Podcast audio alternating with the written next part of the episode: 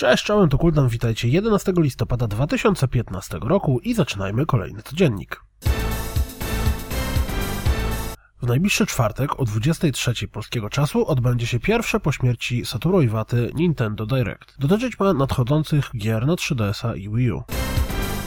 Jeśli zamierzacie kupować Rainbow Six Siege w wersji na PC, to warto sprawdzić oficjalne wymagania sprzętowe, które pojawiły się na blogu Ubisoftu.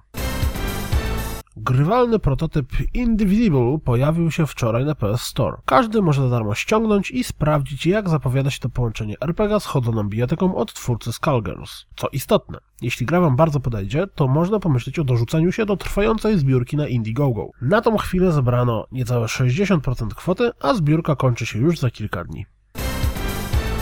Jeśli należycie do tych kilku szczęśliwców, którzy posiadają Wii U i na dodatek KAS przekonał Was do zakupu Affordable Space Adventures, to w tym tygodniu, a konkretnie 12 listopada, otrzymacie darmowe fabularne DLC.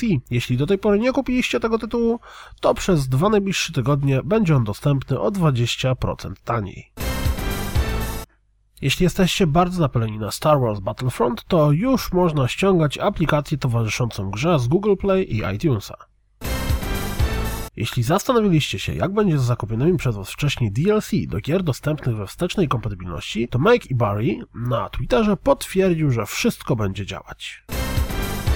Jak przypadkowo zauważył redaktor CGM Online, Afro Samurai 2 The Revenge of Kuma zniknął z PS Store oraz z jego biblioteki, a pieniądze za zakup zostały mu zwrócone.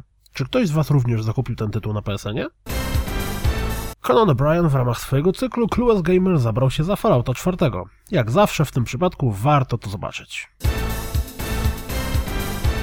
To wszystko na dziś, jak zawsze dziękuję za słuchanie, jak zawsze zapraszam na www Rozgrywka Podcast, gdzie znajdziecie dużo różnych fajnych rzeczy i mam nadzieję, że słyszymy się jutro.